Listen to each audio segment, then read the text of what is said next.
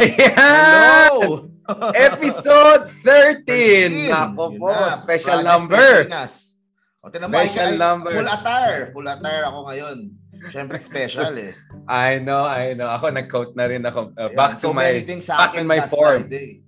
I know. Kamusta ang ano mo, certificate of candidacy mo? Pati nga. Ito, ayan o. Uh, ano bang tinatakbo mo, Senado? Certificate, ayan. Ibang klase, uh, nag-fill up talaga ng file. Ito, may ako ng ano, kompleto ako ng uh, para paraphernalia papunta doon. And hindi kasi alam mo ma, uh, yes. Yung human rights lawyer yan, uh, babalikan ka nun. No, no. You're no, violating no. his human rights. No, no. So ay, ay kwento ko lang muna. So I went Sige, there. Kamustang Sofitel? Nandun ka, uh, you were there on the ground. Following them at nagkakalat ka, hindi naman. You're, you know, you're, you're, you're meeting no, people. I was representing and... Harry Roque for senator. So, pumunta ako doon kasi na-realize ko uh, eight days yung filing. Ah, eight days ba? Basta uh, yung buong week ng filing, hindi ako nakapunta. Right. So, I wanted to experience yung uh, atmosphere doon sa Sofitel, near Sofitel. So, uh, pumunta ako doon. Last day, they were waiting for Sara. Everyone was wearing green. Tapos nandun yung mga supporters ni Panelo, uh, nandun yung si uh, different Sara organizations, Run Sara Run. Basta D D S Green. D D S, Basta D D S Green, Green, the diehards. Sila talaga yung diehards. 'Di ba? Hindi sila yung madaling tumalon sa kabilang sa Marcos uh, trade. Mga non-transferable assets oh, mga, mga faithfuls. Sila talaga yung uh, so nandun sila lahat. Tapos uh, ay uh, pumunta ako doon. Uh, mm-hmm. Kasi I, I didn't want to naman. Ayoko naman na bastusin sila. It was their day.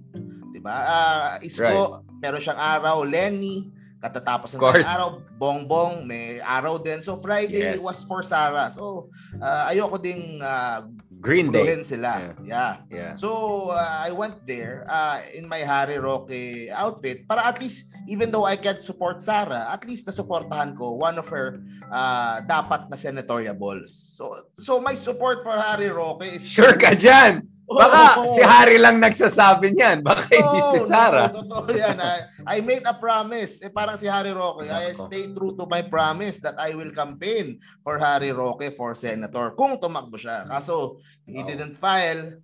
So, nakakatawa kasi lahat ng media doon, they were asking me na pupunta ba si Harry? Pupunta ba si Harry? Kasi pag pumunta Ikaw si Ikaw ba ang spokesman ng spokesman? Yun nga, akala nila. Akala nila ako yung spokesman ng spokesman. So, uh, pag pumunta si Harry, ibig sabihin pupunta si Sara. So, that was the whole yeah. ano, the, package, package. Yeah. So, uh, there were media there. So, I, I got the chance to answer din na, na to clarify na hindi ako anak ni Harry Roque as far as I know. Yun. As and, far as, pero kapag caveat na gano'n. As far as and, I... and pagkatapos nun, pagkatapos oh nun, I, I promoted Harry Roque for Senate. Uh, isa lang ang nakita kong nag-publish, si P T B four. So, shout out P T B four kasi hindi kayo wow. bias. Pinakita government! Nyo. Government! Yeah. Media pa! Taxpayers' yeah. money's media! Yeah, hindi ibang kayo bias. Klase. Hindi nyo tinatago yung katotohanan. Yung ibang station, yeah. in-interview ko, hindi nilabas. So, thank you, P T V. Lumabas ako doon sa... Di ba? Bro, di ba doon sa T V Patrol, may, meron yung sa dulo ng T V Patrol, yung mga bloopers, bloopers. Di ba meron ganun dati? Baka doon ka nilabas. Hindi sa main news. Doon ka Ay, sa wala, dulo. Doon sa mga mainstream na yan, kaya sila inaaway eh. So, Nako, bias, bias, bias, bias daw, bias, bias, bias. Ayun, tapos I introduced a uh, hand sign for Harry Roque. Dalawa ang ginawa ko eh, may slogan tsaka may hand sign. So you want to start muna with the slogan for Harry Roque? So ang ang sinabi ko sa P T B four, lumabas to sa kanilang channel, uh, bakit si Harry Roque? Kailangan natin ng taray ni Harry Roque sa Senado. Oh, maganda taray, yan. Pero taray.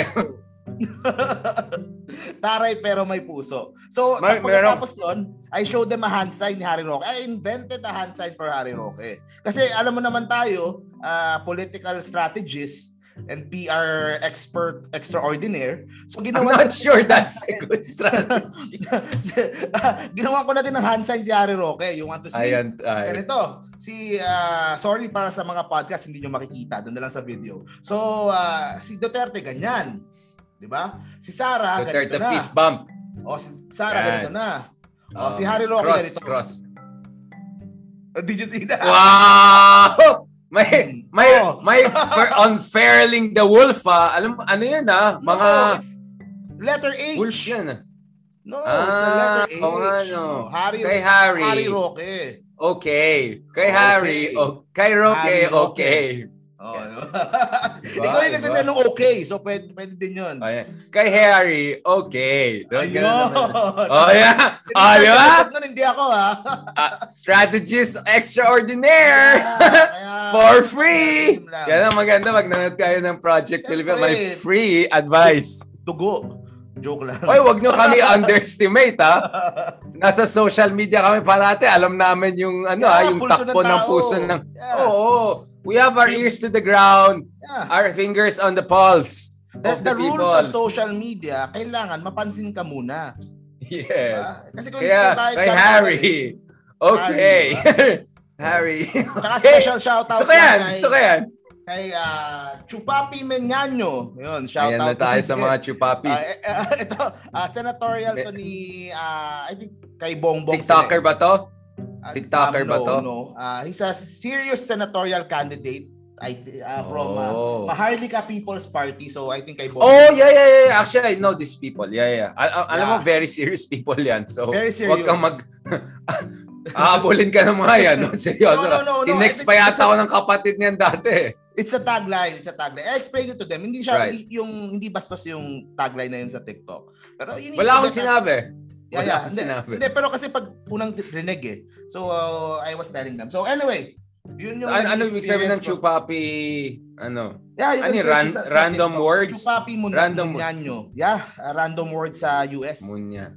Munyanyo. Okay. It's, it's okay. a famous meme sa TikTok. So, yun. Okay. Uh, so, speaking of meme, yung yeah. isang meme na nag-circulate talaga ng big time ay yung Anong ino ang in-order sa Shopee ay si Sara.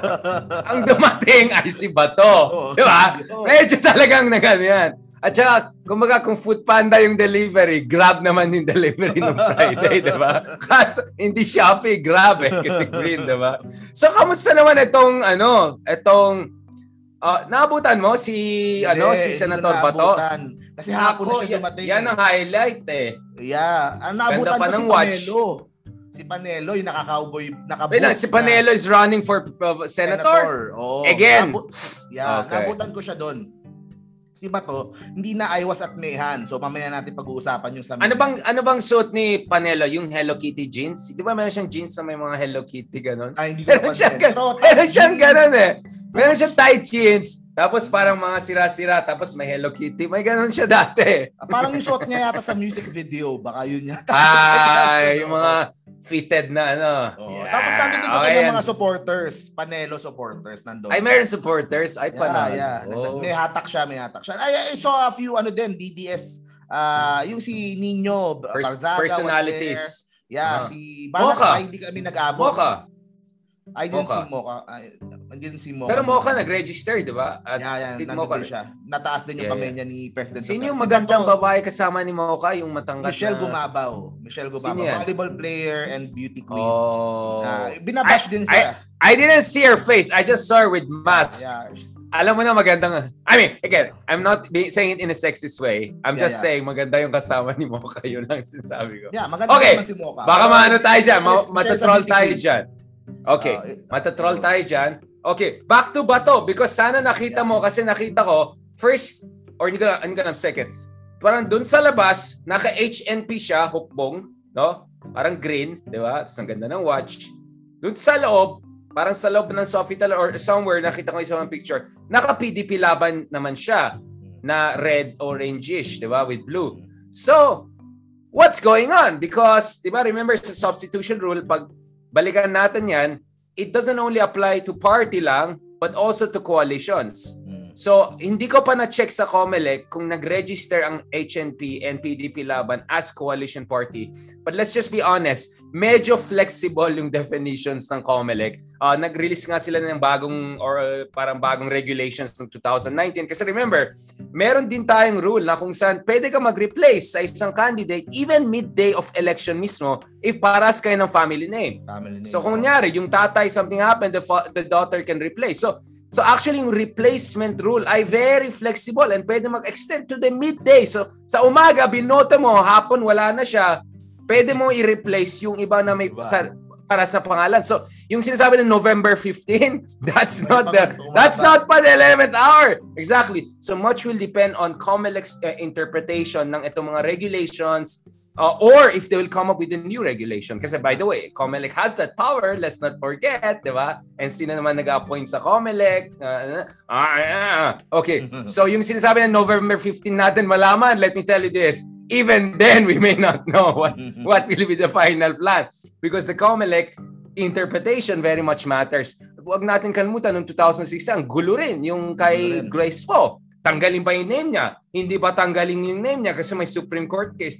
So, let's not um let's not have the illusion na meron tayong clear-cut regulations dyan. In-law interpretation is sometimes more important than the text of the law, no? Especially if the text of the law is very fuzzy, which tends to be the case with a lot of provisions of our Constitution. So, let's see. Uh, actually, I'm still not counting even November fifteenth. But going back to Bato, so he was already signaling that H N P and P D P-Laban, he's both.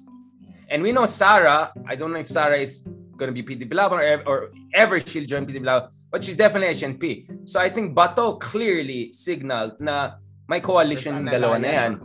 Right. So that may mean that legally speaking, he could step down. I mean, he might even be declared as Nuisance's candidate. I mean, I don't know. I mean, I mean, no offense. I know he's a senator of the Republic, but we know how he became the senator, right? But no offense again. But as a president, mm, let, let's let's let's look at that. Because di dapat si Bongo na yan, di ba? Kung talagang... Sinabi pa nga kanina na ano, ni Bato na...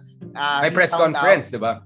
Oh, he found out the last minute pa or around three o'clock na na ako pala tatakbo. So, so nagulat pa siya. It, it came Natuwa daw na, siya na siya yung pinili ng P D P. Ganun po ang kalidad ng ating mga senators today. Pwede sila tumakbo last hour for the president. Just like that. Just like that. Anyways, wala namang mawawala sa kanya. Yeah, because wala naman mawawala sa kanya talaga. So, he's there in the Senate for three more years regardless of what happens. Diba? twenty twenty-five pa yata siya, diba? So, so I think, Richard, I'll ask you, uh, what do you think? Uh, oh, by the way, before you going that, also, former spokesman, Secretary Abella and U S E C of D F A, uh, Strategic Affairs at D F A, Secretary Abella also ran, I think, for uh, the presidency. Pero, pero so, independent eh. Independence. Oh, but I, if But if it's independently... Remember, si Duterte rin, hindi ba may pagka-independent yung isa? Again, I'm sorry, like, if, if he's independent, but in a... But you can be independent, but in a coalition, right? I mean, independent doesn't mean you're solo. Independent just does, just means you're not part of party. Pero here's another thing na I found out. But what is that all about? Yung nga, ang gulo eh. I just found out something kanina lang. Na Lakas. Lakas ay nagpatakbo ng dalawa. Nang? Presidential and V P and Lakas has a big pool. Uh, that's big. Who knows? Party nila, Revilla. We might see Budots for V P. We might see... Or P. Malakas. Ne I never... To nothing to lose. Yeah. I mean, especially after everything, nothing to lose. Yeah. yeah. So may Budots ka, may G M A ka. Naku, malakas yan. Malakas yan, malakas. Marami. They have a huge... And uh, friendship... So actually, ang nakikita natin dito, muddying the water, no? Uh, clearly, something is gonna happen in November fifteenth or, or even after. But they're muddying the water. So we don't know if it's Bato. We don't know if it's the Lakas people. We don't know if it's a replacement of an independent. So the drama this time is not that someone is gonna substitute. We all know that.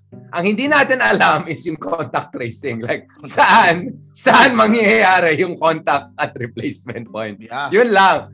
But the element of surprise is not there. I mean, like, if I wake up next, I mean, we wake up next, and Sara tumakbo, walang like, what? Wala. I was like, of course. Actually, we'll be surprised if hindi magkaroon ng substitution. And in fact, I'm gonna worry until midday of election day. Baka magkakaroon yeah. pa ng replacement. Ang nakikita ko lang problem nila dyan, kapag lumabas yung surveys for October, wala na at yung mahina pangalan na. Nila. Yeah. At mahina na. Wala. Ngayon, kasi bat, lalabas yung pangalan ni Bato sa survey. Nag-file yes. siya eh. Yes. How how many points will Bato get sa survey? Siguro mga uh, bongo level. Yeah, mga mga diba? bongo and, level. Siguro yeah, five to ten percent. Yung yeah. mga boto niya, how will it spread out? Yung galing yeah. kay Sara before and Pag bumalik si Sara, will that automatically come back? Saka wala na rin si Poe. So, yeah. Potentially, dalawang malaking wala doon sa oh, new survey. So, we're gonna survey. see radically new numbers, and my hunch is Bongbong Marcos would be in a very good position there. Nga. Right? And, no offense and to other people stuff. there. No offense to other people. But expect Bongbong Marcos to be in a very good position yeah. in the revised version of the survey. Yun lang. Yun lang sinasabi ko. Because this will presage our next discussion now. Because this concerns the other candidates. But before we go there, may balita ka ba? Sorry kay Pacquiao. Parang nag-disappear siya si si Lito Atienz ang bahala mag-attack-attack yeah. dyan, no? Parang wala nang paki si Pacquiao, no? Ang problem na hounding Pacquiao right now, uh, uh, I heard this then lately. I'm not really sure yeah. kung paano yung nangyayari dyan. I, you, I think yung M P B L closed down. Yung kanyang oh. liga. I, I'm not sure kung oh. nag-close down ba or or basta nag-cease muna, tumigil muna eh. And uh, ang daming nagbayad dyan ng franchise fee, ang daming mga players oh, dyan. So it could be a scandal, financial issues, financial scandal. I'm hearing na admin. Pwedeng oh, kaso or... Yeah. So that's another problem for so Pacquiao. So they could go after Pacquiao over tax issues, over over over disenfranchise issue. Yeah, okay. okay yeah, kung, yeah, yeah. Kung merong doon magpiling. Mm. Ano. So that... I think Pacquiao is all also worrying about that. But I so heard... So gonna be quiet na lang. Parang yeah, kang, don't steer the pot too much kasi baka... Yeah, don't steer the pot too much. But, but I think he's still pushing through. He's still trying to court donors and may, may pera naman ata. So... Yeah. Hey bro, pero, he's twenty percent sa E, ah. Nag, nag-jump siya ng eight percent sa E. So, yeah. I, I think a part of his game plan is doon na tayo sa pinakamasa. Doon na tayo sa pinaka-probinsya, pinaka-peripheries of the country. Let's build that up and then later on we'll come to the cities and try to consolidate. And hoping to get Sara's numbers if ever Sara doesn't run in Mindanao. No? Pick up some numbers also there. Mukhang yun ang Pacquiao. And then, and then, and then leave Lito Atienza to steer the pot and like pick fights with other candidates. No? Especially I think the, the race is to be the... number one uh, non-admin candidate eh. uh, Pacquiao, Leni, yeah. Isko. So yun yung yun yung yun yung talagang uh, uh, race dyan kung sino yung right. in the end who will be the closest. But our prediction was right, diba? Marcos will run, and if Marcos runs, Leni will run. We are on the record. Go and check our previous episodes. We said over and over again, Marcos will run, and if Marcos runs, Leni will run. So this is exactly what happened. Yeah. Kay Isko naman, twenty nineteen pa lang sinabi na natin yan, diba? So, mga interviews natin. So, I'm na, just saying. Na, yeah. So, uh, ito lang ang naging clear sa akin. Nung mga yes, Bato bro, and all that, and P D P-Laban, and uh, it shows lang that uh, the Duterte administration is not uh, not yet willing to just give over the keys of the Malacanang to Bongbong Marcos. Yeah. Diba? Mukhang may, may ganun eh. Gusto mo? La- oh, Gusto mo ba? Uh, eh, ayaw mo eh. Gusto mo? Oh, may may ganun eh. Uh, uh, mukhang susubok pa sila to, to kung yeah. kaya ba to have someone I else. think may, may negotiations pa nangyari. But uh, it looks like Bongbong Marcos is all in na. I don't think yeah. that guy is in the mood for anything less than, you know, recapturing the keys to the Malacan. And by the way, for them, it's like, nauna pa kami dyan. Like, wag kayo mag-ano dyan. twenty-one years kami dyan. Wag kayo mag, uh, ano. Uh, in fact, just to be clear, hindi siya baby nung panahon na yan. Di ba may sinasakong picture? Kasama pa niya si Imelda with Mao Zedong of China, right? At tignan niyo yung mga last pictures na sa Malacanang, parang naka-military suit pa si Bongbong. Definitely not a baby. I was like, maybe teenager, but definitely not a baby, right? So let's just be very brutally clear. And he's like, what? He's sixty-three, sixty-two, six, mga ganun, di ba? Oh. So, clearly, you minus that thirty-five, forty years ago, hindi siya baby, right? So, math- mathematics, basic algebra lang yan. So, so you know, I mean, if you're Bongbong, there was a time you felt you're the next in line. I mean, I won't be surprised. Ah. I'm not surprised. Noong time na nag-abroad sila, foreign leaders like Mao Zedong will look at Bongbong Marcos and say, this is the crown prince. Crown prince. Right? This oh. is going to be next. Yeah, I mean, literally the crown prince. Like, that's how it, it was. And of course, it didn't happen. So, for them, they were not just a president. They were not just another dynasty. They were royalty. I mean, they were literally the royalty of the Philippines, like the Bourbons of France, right? And kicked out. And yeah, Imelda is already in her nineties. You know, I think vindication is what she really wants in her sunset years. So, being there in the balcony of Malacanang, sabihin, oh, ano, dito na kami, nakabalik na kami. This is it, right? That vindication, historical vindication, I think. Is, yep, yep, that's that. I'm not sure kung kasha na yung mga shoes kasi nadagdag pa siguro yan. Kasi marami silang friends, di ba? Who have been giving them gifts. Gusto ko ng friends na gano'n. Saan ba nakahanap mga friends na nagbibigay ng mga Rolls Royce, ng mga Swiss bank accounts and all of that? Okay, so let's go to the very... Hmm, After Very... Sofitel, I went straight to May Ayan, Garden. Go. At yun, Ayan! Yun, yun, Ayan na!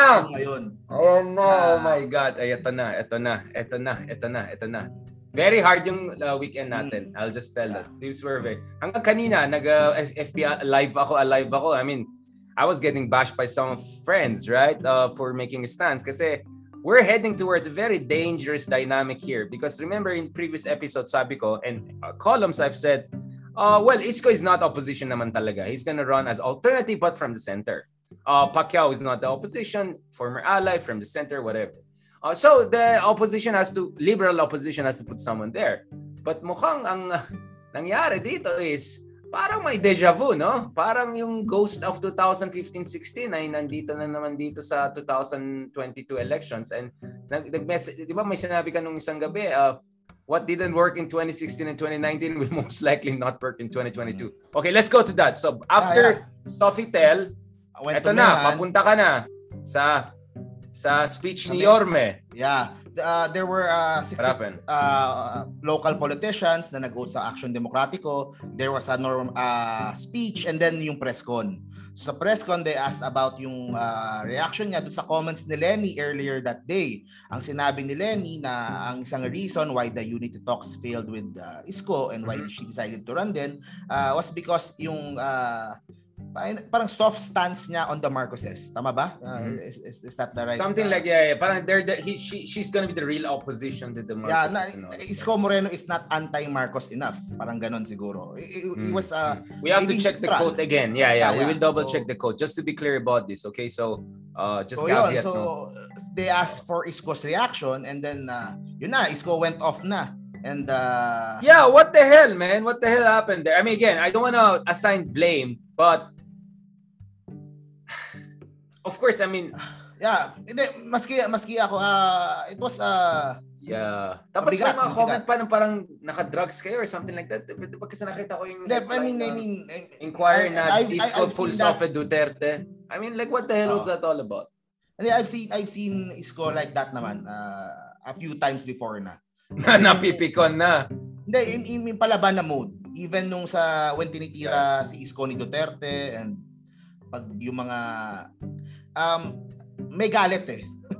but but uh, is it is it what Leni said or is it that whatever Twitter trending na Isko should step down, which I think was very inappropriate. Let me just be on the record. I don't oh, think sorry. that was an appropriate thing. I sense ko yung no, no, nakikon talaga sa akin, si Isko. Ito personal ano ko ah. Hmm. It's not it's uh, isa one one factor lang din yung interview ni Leni. Uh, yung sa Twitter siguro, pero yung the overall uh, uh, yung breakdown ng unity talks I think doon hindi natuwa si si Isko. I'm not sure dun sa detalye nung mga yun, yeah, of course. Again, we're none of us are pretending to be uh-oh. privy to the private thoughts of these politicians and candidates, right? No matter how you know appreciative of them or they are of us, right? That's not the point. But but anong basa mo dito? Like yeah, I think uh, is, I think Isko, Isko feels... felt na uh, mm-hmm. Leni didn't negotiate in good faith. Good faith. The whole time. Na it was just a ruse lang na kunyari lang consensus building. But at the end, luto na, lutong Macau na to. Yeah. Na alam natin it, it was going mananalo. To be always that plan sa Thursday na yon. So I think baka yun, baka yun yung nangyari. Predetermined so, na. Predetermined na. Predetermined na. So of, of course ako, sinasabi ko din sa channel ko, there were some words that were used na uh, maganda sana kung hindi. Maybe he was carried away by... Uh, no, that's what I'm saying. I'm trying to understand kasi you know, Isko has been under attack a lot throughout the past few months. I didn't see him having a rhetorical... faux pas, if not meltdown. Uh, the way yeah, he has last had one, it. The last Parang one. Medyo... The last one was against Harry Roque. If you remember that. The, the Toselisumab issue. The time na sumabog ako yeah. na anak ni Harry Roque. Na he was talking na makikita din naman tayo sa October eh. Haharapin ko yeah, din but you know, it, it was you, not you, the same pa rin bro. He was calling I mean... Mars. He was calling Harry Roque Mars. Around that time. Oh. Wow. Really? So, may ganun yeah, ng... yeah. Oh, wow. Hindi ko nakita yun ah. Yung Mars? Wow. Mm, madami, madami throughout the whole speech. Oh, wow. Uh, not directly, pero he was using yeah. the term Mars the whole speech. So, hmm. uh, medyo pag, when Isko is... Tondo Boy style na. Medyo yun. Ito.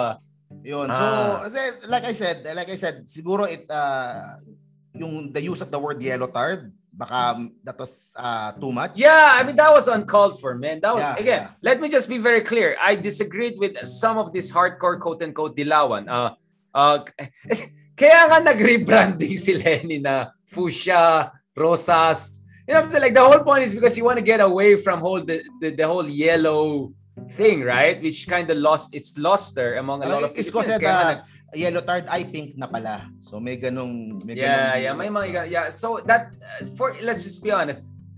That sounded a little bit D D S style. I mean like some of the some of the things that Isko said. Hindi ko na hindi ko na ma-defend or ma-explain. Like it it did. But may mga may drugs comment pa siya eh. Uh, I think you said it referred to someone, but of course, you oh, yeah, someone else. You're not, you're not gonna say on the record, of course. Yeah, sorry, sorry. Off the record. Even if you never mind. Kasi but hindi, hindi din to na-carry ng media. He referred also to someone. Okay, sa, so I. Uh, eh, let, let me put it this way. You think niya. There's a media bias against your? You think the media or some media folks are mis? Quoting him not or, really, or... Really. Hindi naman. In this case, hindi ah. But uh, hindi lang siguro nila na-pick up. Meron part dun sa speech niya when he said na during the pandemic, hindi kayong nasa kwarto lang, nagwa-vlog-vlog. So, he, he said those words eh. Ako na-gets ko kaagad na it was B B M. So, siguro ibang tao, hindi nila na-gets kaagad. So, hindi, they didn't run with it, hindi nila nilabas sa media, ganun. Pero isang tao yeah, lang naman yung buong pandemic, nagwa-vlog yeah, yeah. sa loob eh. May context kasi, yeah. Correct, yeah, correct. So yun, I guess yun, hindi nila na, na miss out nila yun. But you was eating B B M din. Na nung pandemic, wala kang ginawa, nasa bahay ka lang, nag-vlog ka lang. So yun. Yeah, nag-vlog vlog sa Malacanang, yung mga ganang-ganang. No, no, no, si, si B B M kasi yung may YouTube na nag-vlog eh. Yeah, I know. Nakita ko yung mga vlog niya sa Malacanang. Meron siyang mga... Ah, oo, oh, yung udi sa... Oh, tourist. Ah, oh, yeah, yeah, mga ganun. Yun, so, so, yeah, nakita ko vlogger talaga siya. Si, vlogger si, talaga. Si so... Yeah. Because this is may, what you've been saying, di ba? Di ba, Mark, yun ang sinasabi mo eh. Dapat ang labanan ngayon is, kamusta ang performance mo sa gitna ng pandemya? Oh. Exactly. Uh, so I think that's where Yorme has the strength. Leni also can say something, right? But, ano naman ang masasabi ng iba dyan, di ba? Uh, Pacquiao, what was he doing, right? Well, he can say, well, I was boxing for the country in glory. What was B B M doing? What what was Sara doing? Kamusta ang management ng COVID nineteen dyan sa sa, sa sa Davao, right? So, I think that was the attack line of of Isko among others. But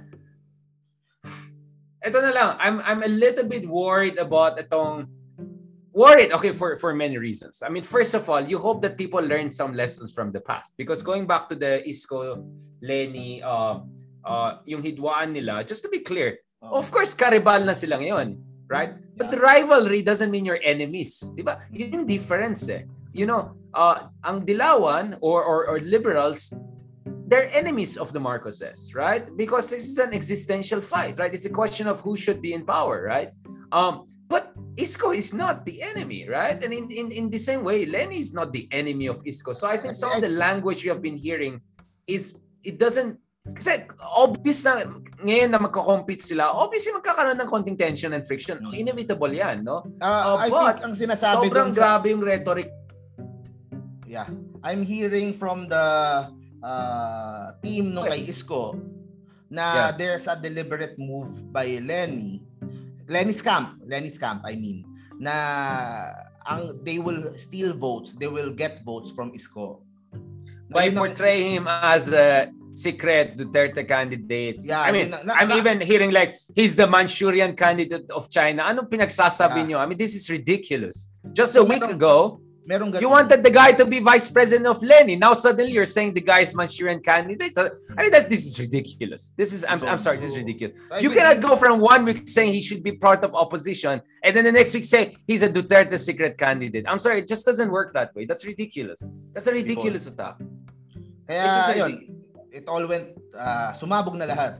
Sumabog na lahat. Yeah. Oh my God. Tapos ito si Samira Gutoc, inatang-atak pa, nag-trending that. pa sa Twitter. Grabe yun. Gra oh, ikaw, may, may, uh, you have something to say? Because by ah, the way, we're gonna host her in our Project Pilipinas uh, podcast soon. No? So soon, abangan soon, niya. Soon. No? We said, di ba, we're gonna bring guests. So you're gonna have, you're, we're gonna have guests soon. But before that, before we go to our uh, forthcoming interview with uh, Samira, it's gonna be an extensive talk, hopefully an hour or so. Anong Anong take mo dyan sa Samira? Yeah, when you saw this thing on kanina. Twitter? I've been talking with her the whole weekend. Okay? So, right. uh, ito, uh, si Samira, uh, med- medyo na-hurt siya na konti. Okay? Uh, yeah. Lalo na after all the tweets attacking her, ba't ka lumipat, ganun, ganun. And, uh, sabi nga niya, she won't defend Yorme for that. Uh, words na yon, let him, siya na yung mag-explain ng mga sinabi niya. And uh, she's firm on her stand against martial law. She made that very clear then. Uh, pero yun nga, nakwento niya sa akin kanina, she, she's standing firm with Isko. She, she was saying na yung time na she was at her lowest, Isko was there. Uh, Isko helped her and uh, yun. And she believes talaga doon sa uh, kakayahan ni Isko to win and lead the country. Of course, yung sa yung sa awayan na to between Leni and her former camp and kay Isko, it's unfortunate, so, diba? Sa gitna. Yeah, I mean, naipit siya sa gitna. It's unfortunate. And, siya ng, yeah. Siyempre, it hurts her. If you can imagine, diba? If you can, na gaano kahirap sa kanya. So, uh, yun. Pero, uh, I told her na, uh, siyempre, as someone from, uh, na long time from Isko's camp, na, Uh, we'll back her up one hundred percent and susuportahan namin siya. And sinabi, ito pala yung, ito pala yung ganda sinabi ko. Ito yung maganda na pag-usapan namin kanina. Uh, Isko's camp is a broad camp. Coalition, Kaya, yeah. Coalition eh. I big mean, tent uh, camp, yeah. It's a yeah, big tent. Uh, Samira, coming from Ocho Derecho. Uh, Doc Willie Ong, noong twenty nineteen, he was uh, with Moka and Blenchong. Yeah. Kabayan, so from from so uh, you can't expect to be aligned. Noli de Castro, yeah yeah yeah, yeah Noli de Castro, you, you can't be aligned, uh, you can't expect to be aligned sa lahat ng issues all the time, yeah. Pero I said nga, it's a good thing that Samira is there, yeah. Kasi a progressive uh, progressive yeah. Oh, kasi Yorme, yeah. uh, has uh, she has Yorme's ear, so pwede niyang yeah. kausapin, pwede ano niya to uh, mas mas i-lead towards this. I think that's better than having no one, di ba, na doon sa inner circle o sa inner group nung sure. nung sure. nung grupo na yun. And also Pero, representation, uh, inclusiveness, di ba? Yeah, yeah. Muslim, Filipina, yeah, exactly. I mean, yun, there's also syempre from that, that syempre uh, of course Samira will, is representing them really well.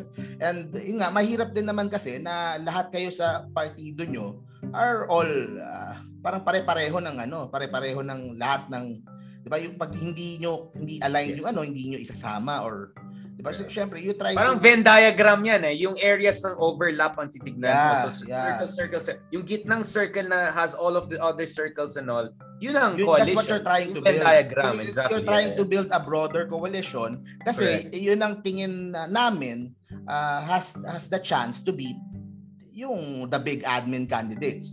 Diba? Iba right. naman yung sa sa Liberal Party, iba naman yung strategy, so they were they're going to do that. So yeah.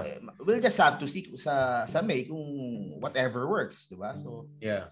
Pero yun nga, yeah, uh, they didn't she didn't expect na ganito kaaga na magiging ganun ka ganun kasabog kaagad. And of course, yun nga, well, she, she, yeah. yeah. Hey, tell me by the way, uh, what is your take on the whole pink uh, wave and the whole presidential campaign launch? Do you think it was well done from a P R standpoint, from a momentum impact, yeah. audience impacts na? Did it beat your expectations? Um, I mean, our expectations are not that high. Let's just be honest, right? uh, no, I mean, no, I mean, we're looking at the past few years, right? Medyo mellowed masyado, survival okay, mode, uh, I'll diba? Be fair, I'll Prestige. be fair. Uh, I'll be fair. Uh, it's better than I, I expected. Kasi for mm. I, this is my criticism against the Liberal Party for the last five years, strategy-wise. Oh, may pinost ka na naman kanina, di ba? Yeah, strategy-wise. Yeah. Uh, I I don't like yung kanilang ginagawang strategy. This is better than what I expected. Ang problema ko, it may not be enough. Yun ang yun ang yeah. yun ang ano, yeah. yun ang, let's and, see, let's see. But at least as uh, initial, you know, spark, no, big bang. May bang yeah, factor talaga. May big bang factor. Kung ikukumpara mo yung from the previous ano before, it's it's yeah. uh, an upgrade naman. From I mean, maraming artista, nag-pink, maraming celebrities, mga brands nakisakay. I think just the color change itself. It's the same ano eh. Way. I, I remember that the it's the same strategy they used nung uh, kay Pinoy nung twenty ten na I am Ninoy. So, yun ang naalala yeah. ko. Yun ang naalala ko na something ganun, pero this time with pink. Mm. So, yun.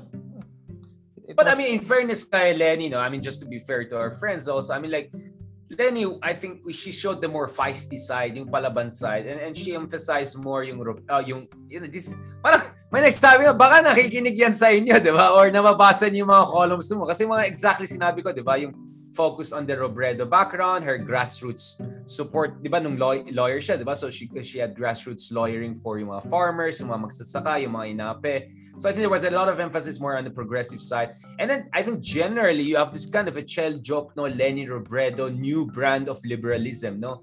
Medyo, kumbaga, the same way that Sanders and Ocasio-Cortez and all, Uh, Alexander Ocasio-Cortez are kind of rebranding the Democratic Party. May pagkaganon din si Chel eh. Uh, and to a certain degree also Leni. I think it's better Leni, if no? Chel na lang nag-V P eh. I'm not sure na... Yeah, which brings me to that issue. Why? I mean, okay, Bam Aquino as your campaign manager. Okay. I mean, it worked in twenty sixteen, but very different situation now. The resources, machinery, everything is not there, right? But Kiko, um, why not Trillanes? Or why not... Uh, Yeah, Chel, ako, mas, ako si feeling Chel ko Chel didn't want talaga eh. I, I don't think Chel just wants, I mean, Chel talaga, really wants to be senator. Mahirap talaga really yung wants to be Chel. Yeah. Yeah. Tsaka he wants to be senator. Hindi lang yun. I mean, his father was a great senator. He's, he, he's a great senator in terms of potential, right? I mean, mm-hmm. like Pacquiao, we, we think he's, he's going to be way better vice president than a, a senator ever, right? It's just that his skill set don't meet a, a, a fiscalizer akin, legislator. Sa whole uh, team nila... ng liberal, nung kay Leni, I mean, uh, Chel has the best uh, social, social media strategy yeah. ngayon nakikita ko. He's doing really well the social media. Bakit? Uh, is it because may Vice Ganda and A B S C B N connection and all of that? Or is it really more than that? Uh, it's, it's really it's dynamic, one, it's one of it. It's the TikTok. Yung TikTok. Yeah. Mas nagagets niya. Mas, mas nagagets niya kung what works, what doesn't work. Yung, yeah. may, mas may element ng real talk ba? And uh, sana yung team niya mag-advise din kay Leni, diba? Yeah, I mean, they're after all in the same ano, diba? So maybe Leni. So yeah, I mean, why not? I mean, Leni's even younger, way younger than Chel. So uh, maybe she can pull off a little bit more of TikTok and uh, that kind of spontaneous. I mean, I've been trying this F B alive, alive I call it F B alive yeah. since I yung pala gusto ng tao eh. Ayaw nila yung prepared na i-upload ko. Like, yun ang nilagay ko. Boom! one hundred thousand, two hundred thousand. I mean, like, you could see people really want to see, like, sino ka ba talaga? I mean, yung mga sinasabi mo, galing ba sa script yan? Sa'yo talaga galing. So, I think when people see real talk, spontaneous, no? Uh, I think they, they're more appreciative. And they can relate to you. It's like, oh, parang andyan, nakaupo lang siya sa harap ko, no? So, nakausap, I think yun ang... Conversation yun, yeah, exactly. Yun ang napansin ko dun sa reaction sa F B I Live. I didn't expect that. I thought it's like, eh, mag-F B I Live, may tao pa ba dyan? Hello, hello, di ba? Yung pala, biglang one thousand na yung naglalagin, uh, nagwa-watch kanina, di ba, sa F B I Live ko. Ano. So, napansin ko yung nangabol talaga ng tao. This is, this is really the calling of the era. If you want to be a politician, whatever your brand, whatever your party, whatever background, people want spontaneity, people want compassion, people want to relate to you easily. And that's why we have platforms. Yung nasa T V ka and all, which what I do, of course, among others, it has its own value, right? So meron kang certain level. At syempre, that appeals to chattering classes, elites, and all of that. But but to the vast majority, especially youth, no? Sa interesting, napansin ko, ang, ang audience ko sa Facebook, for instance, is mostly eighteen to twenty-four year old. So like, wow, interestingly, this is really Gen Z. Hindi, wala na, hindi millennial lang ang market ko dyan. F B Alive, this is what the, especially new generation want, no? So hopefully they will vote, especially for someone like Chel, who's doing very well on TikTok and all of that, diba? Para may chance siya. But yan ang napansin ko, TikTok at saka yung mga spontaneous eh, Facebook, it really appeals to the youngest talaga. Yeah. Hindi, hindi mga millennial and older ones. Siguro the millennial older ones, more column or more old style or just, you know, sharing news, ganon. Uh, yung more scripted, more more prepared, polished, no? Hindi yung unvarnished. Pero mga the young, the youth, no? Especially like very unvarnished, real, raw. Uh, kasi yun yung mas nare-relate sa kanila. Parang, ay, magaling talaga to. Kasi, authentic, eh. Yeah, authentic. Tsaka kita mo, kung maga- I mean, kung magaling ka talaga, lalabas yan eh. Di ba? Lalo dun sa harap-harapan na to eh. Di ba? Wala, no room for ano, live eh. Di ba? Or TikTok eh. Di ba? I mean, you really have to squeeze within one minute or two minutes some funny, cute stuff to say. No, hindi lang, I mean, it's gimmicky, but even to be gimmicky without being yung parang nakakaya. Diba? It's like, kasi, I mean, so you have to old... keep, uh, interesting. Uh, you have yeah, witty, interesting, entertaining, yung grip mo dun sa audience mo nandyan in terms of appeal and all of that. So, okay, so feeling mo, it's a good start but may not be enough. Which brings me to this concern that I raised a while ago sa F P Alive, among others, is that we kind of saw a version of this. Again, of course, you're free to disagree with me on the Poe-Isko parallel, and I'm willing to disagree with myself on that. But we're talking about parallels, so not perfect symmetry, but parallels. No, we saw what happened in twenty fifteen sixteen, di ba? Poe was the one na more more more may may momentum than Mar, di ba? Mar yung talagang ano. And naging bitter na, naging bitter yung labanan. In the end, both lost. Split the vote, right? And hindi lang split the vote. Talagang they hate each other. Yung mga bumoto kay Poe nung last elections, hanggang ngayon, hate nila si Mar. Yung mga nakausap ko, yung Mar people na nakausap ko, galit sila kay Poe. Tingin nila kay Poe, enabler, all of that. And that, yung hidwaan na yan, hindi pa rin nahili. And my my sense is that, parang we're seeing a second version of that, even though Isko, of course, is not Poe, right? And Leni's not necessarily Imagine Mar. Imagine, eh, paano pa if ano, Grace Poe joined our campaign? Join- but, but, that's the, but that's the thing, di ba? Lalo Isko pa. Wanted really, I mean, no offense to to Willie, sure but if you will, ang, ba, pero oh. No, I know she will. I mean, from oh. what I understand, she will. I mean, she supports Isko. I mean, she. I think she really likes Isko. I, I mean, she she feels affinity. I don't know about Isko's stance on that, but from what I know, she's okay with Isko. She likes Isko, and she feels like you're where I've been there also myself, but of course you can do it differently this time, diba? Again, of course, iba yung isa senator, mayor, very different, but still, ha. Yung parang, I think, ito yung risk na parang yung ginawa nila Mar kay Poe. Like, they undercut Poe, but even Mar couldn't pull it off kasi may limitation din yung sa kanya. Hindi, nanalo si Duterte. Diba? Um, and then, kung may Binay ka, may Duterte ka naman. Ngayon naman, may Marcos ka, may Duterte ka rin potentially. So, you know, like, the, the again, it's not perfect symmetry. It's not Sara is like the Binay. Is Sara the twenty twenty-two Binay? She started then, on the Marcos top, is Duterte. Then, ah, ah. Nako. twenty sixteen all over again. That's what I I'm saying. No, That's what I'm know. saying, man. I, again, re- history doesn't repeat itself, right? As Mark Twain said, but it rhymes. Nagra-rhyme siya eh. So may mga echoes eh. Not exactly the same, pero may echoes. So kaya nga sabi ko, sana naman. Sige, hindi kayo nagbabasa ng mga Eh, tingnan mo yung panahon pa ng Katipunero. Ito ng problema natin, 'di ba? Yung sa ano mga ano pa lang sa sa, sa Batangas, sa Cavite, nag 'di ba may may uh, Magdalo group, may ganun, 'di ba? Nag Tejeros yung oh. ano, Congress doon pa lang nagwatak-watak na yung mga doon pa lang nakita natin yung Bonifacio Aguinaldo. Doon pa lang, eh, 'di ba? Rizal Bonifacio, Bonifacio Aguinaldo, Aguinaldo Luna. I mean like this keeps on going, right? Then Luna Manuel Quezon, like for forty years, nag-aaway-aaway. Same people. I mean, like eighteen nineties, eighteen eighties, all the way to nineteen thirties. forty years, di ba? Hanggang yung labanan ni M L Manuel Quezon at saka si Aguinaldo, no? Kita mo yung, yung, yung, um, yung factionalism ng mga Pilipino. At doon pa rin, it's there baked into the very D N A of the Philippine state.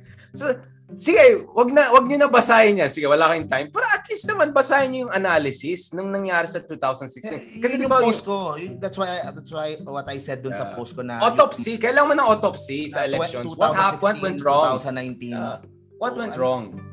Yeah. Yun nga, and yun eh, yun ang problema eh. Uh, kasi Isko is definitely definitely is not Uh, withdrawing, not backing out. Oh no no no no. I, so I, that's what I'm saying. Like, what the hell was the point of that hashtag? Yeah, hashtag? Like, parang bullying lang yan eh. Parang yeah. nangangasar ka lang. Like, what the heck? The guy, the guy is doing well in the surveys. He has the momentum. Okay, maybe later he doesn't, but at least for now, he has. At saka, ano siya? Hindi naman siya Duterte type na withdraw, not withdraw. The guy makes decision, he sticks to it. That's the brand. Kaya nga yun yung strength ni Isko. Kaya nga he stands out because decisive siya. In ways that Duterte is not. Like, everyone says Duterte decisive. Parang decisive yan. ten times na kinakontradik sarili niya. I have a question. Ah. Someone uh, who uh, has many friends and deals with uh, people from Leni's camp on Twitter. Yeah, uh, and who also attacked me in the past. attacked me. Oh, in the past. Oh. Yeah, exactly. But, so I know what's going on. Ito, ito tanong ko. How will the people, the diehard Leni, Leni people, Uh, how will they deal with the President Bongbong Marcos in the Malacanang? That's what I, I want. I'm curious. How will how will the next six years be for them? Diba kaya nga sinabi ko, Isko versus Leni equals Smiley B B M. Yeah, I mean, that, yeah, yeah. That, that's yeah, exactly I'm that's, curious, that's, that's I'm it. curious lang. Tingin mo, uh, are they, do they think na it's impossible to happen? Pero kasi, it's a possibility talaga. It's a, it, Sara, it's not a possibility. Up. It's a probability. I mean, this is yeah, not a fifty-fifty. This is a more that? than fifty percent chance he will win. Are they, something express. Well, I don't know. Baka mag-migrate na yung iba. Uh, yung iba naman siguro mag, I don't know, underground na or something like that. I mean, first of all, let's be very clear. Na, Leni's supporters are variegated. No? They're not just one. There's like solid types na at even attack me. Like, eh, secret Isko ka, ganun. So, wala. Wala tayong magagawa dyan. That's it eh. Talaga, ang gusto lang yeah, nila na, Leni. Inano ko yung mga diehards talaga. So, wala tayo.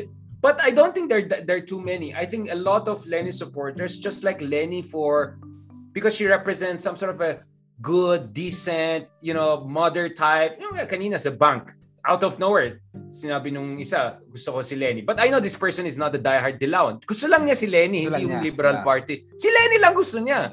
Yun lang. I mean, it's just Leni. Pero hindi naman yung diehard type na, ano, parang gusto lang niya si Leni. Before also sa, sa gas station, ganun, out of nowhere, narin ko Leni. But I don't think these people are pro-Liberal Party. They, they just like Leni for who she is. Kasi in fairness kay Leni, walang corruption, no? Walang issue or anything like that. I mean, And and she wasn't too bad of a congresswoman before. And and para sa kanila, you know, she, she could be reassuring and everything like that. You don't have to agree with me because you're you're the Isko camp. But but this is her appeal, no? And I don't think a lot of people are really diehard. Ang issue ko lang is yung mga potentially yeah, pwede, Twitter, pwede eh. mag-vote kay Isko.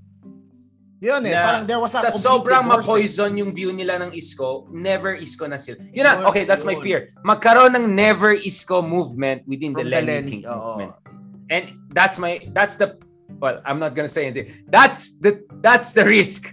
Magkakaroon na, kasi, I'm, people that two, three weeks ago were saying, okay yan, okay naman si Isko eh, pero mas maganda si Leni, president siya, M V P. And then it became, ah, Isko, siguro masikmura ko yan, di ba? So medyo nag-downgrade na. Ngayon, ay, Isko, wag na, Manchurian candidate yan. Ganun sa, where is this coming from? Nene, like, pero, you were not saying this last week. Ng Isko nung Friday, eh. Di ba? Uh, that didn't help. Uh, wala akong masabi. Like, yeah. Sabi, oh, tingnan mo Richard, uh, di mo talagang Duterte yan. Secret Duterte light lang yan, di ba? I mean, how could you, ano, di ba? So, that's what I'm saying. That was sloppy, to be honest, on your part. I think some communication issues. Maybe Samira can also talk to, to Isko on that. You know, uh, I, I think Isko needs a little bit of advice on that. Because to be honest, ito yung basa ko, no, as a political analyst. Isko has had it relatively easy over the past two years, right? Like, medyo effortless yung rise niya kasi perfect. He was the right guy at the right time, right? And he did the right things in, in Manila, all right? Perfect. Boom, boom, boom, boom. So I don't think he really felt yung toxicity and polarization which was lurking out there, and now is that he's coming out of his, you know, this this from all uh, sides cocoon, this bob, this silo of success. Oh, all Nayan all is coming, so Isko has to be really disciplined and all. Kasi bro, I mean, kasi yung kagandahan ng pasok ni Isko is least polarizing, medyo fresh faced. You know, ano yung parang magaan ang loob mo sa kanya. Di same na magaan ang loob mo kay Poe, di ba? Yun yung strength ni Poe. Kaya nga ang taas niya sa mga second preference at least if not first. Yun ang pwede mawala. Kasi Poe never had a meltdown rhetorically like that. Poe never had that. Tingnan mo si Poe. Napaka-discipline sa communication. Ang linis ng communications ni Poe. You might I disagree. Sa actually, yun ang naging problema sa kanya. I mean, yun ang attack sa kanya. Masyado malinis, masyado scripted. But in fairness, still, you cannot point out a speech by Yeah. Oh, yung clip eh. I mean, I'm, I'm, I'm on Twitter. It's all these clips of Isko. Like, wait lang, nakalimutan niyo ba si B B M? Wait lang, nasaan si Sara? Puro na lang Isko attack, Isko bashing na nakikita ko. And I'm like, what the heck is this, man? This is... this doesn't make sense from a tactical standpoint. From on, on the flip standpoint. side naman, on the flip side, uh, all these attacks coming from... Uh, Leni's camp is making Isko a little more attractive from the other camp. Okay, yeah. that's that's your read, no? That's another flip side. And I'm not mm. sure, I'm not sure if kung yung malulus mo ba dito sa kabilang camp yeah, at magiging dito, which is more, I don't really know. Net, uh, yeah, yeah, pero yun, he said what he said. So, And uh, yun, nasabihan niya si Leni na fake leader and uh, yeah, dami, I dami, didn't have to dami. do that. I mean, like, that was too much. Like, uh, I mean, you don't even have. B B M is not saying like that about other candidates openly. Even Sara is not attacking that. Hey, so like for, of all the candidates, ang pinaka naging toxic yung rhetorical lecture is Leni and and and Isko. B B M is not saying that. Uh, I mean, like it's just I don't know. I mean, that's uh, that's sadly not unexpected totally.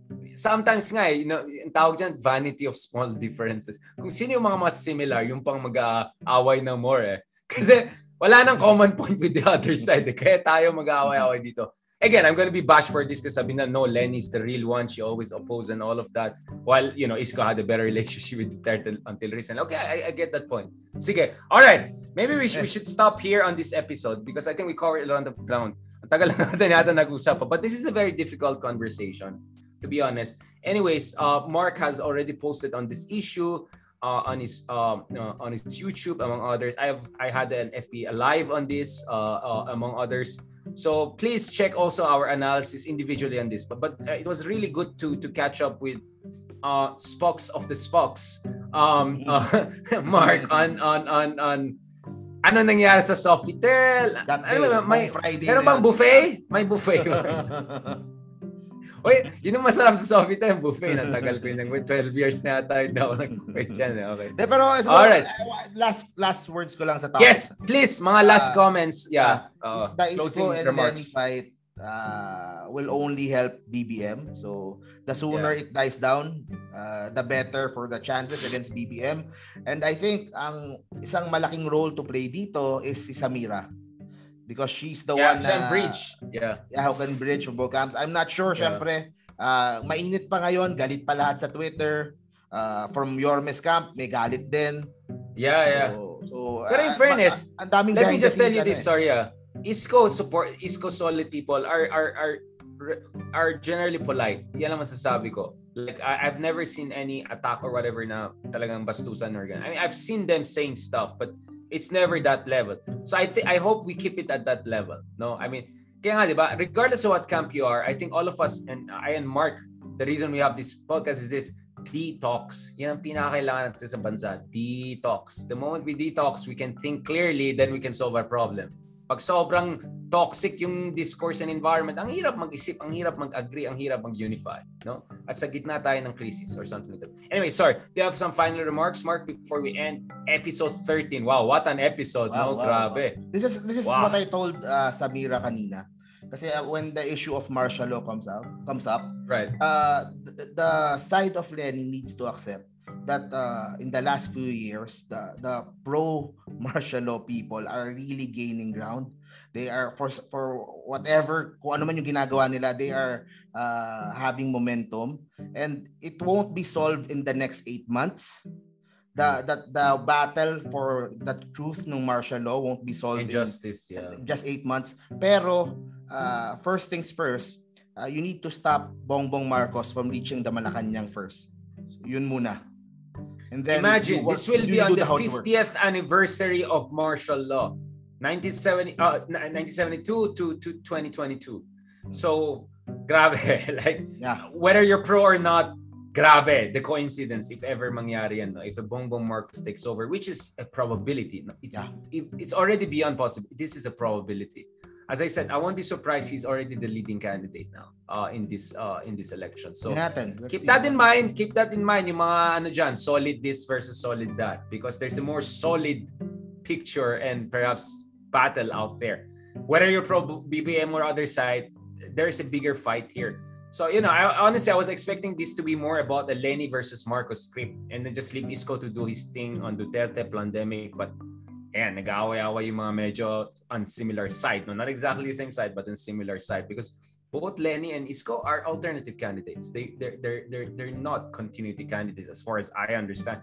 Isko is, is for return of I C C. Isko is potentially for return of A B S C B N. I mean, again, from what I understand. No? And he might be even open for, you know, Senator De Lima. I mean, to get the justice she deserves, among others. Again, Isko a little bit passive on some of this issue. But again, he's not continuity, right? You're not going to... It, there are many things that will not happen should a Bongbong Marcos under Sara win, because they're the continuity. Uh, under Isko, you won't see the Davao boys or the Ilocos boys. Yung Tondo the boys. old boy old boys club. Yeah. So Tondo, yun, Tondo, Tondo boys. Yes. Hmm. Sige po. So, all right, maraming salamat. Episode thirteen. Wow, what an episode. Medyo ganda. Taxing. That was a crazy week, no? That was a crazy week. But hopefully in our succeeding episodes, no, we're going to have Samira Gutoc and other uh interesting guests to talk to them. So please wag kayo masa- uh, magsawa sa amin at uh, please continue to support us. At uh, Mark, upload na natin lahat ng videos dun sa ano natin, na YouTube page natin. Ah, ah sige. Alam mo busy ka kasi spokes ka eh. Pero please upload natin ha, para yeah, madali yeah. hanapin ng tao, para hindi lang kasi ang dami mong na-upload eh sa sa Facebook mo, ay sa YouTube mo. Good luck maghanap diyan, 'di ba? Uh, and mine is a little bit filling up now. So so Models of Manila, Politica three sixty with Richard Haydar. And just put Richard Haydar, lalabas yan. But of course, Project Pilipinas. Episode thirteen, maraming salamat. Thank you very much. And please continue to be nice. Bye-bye.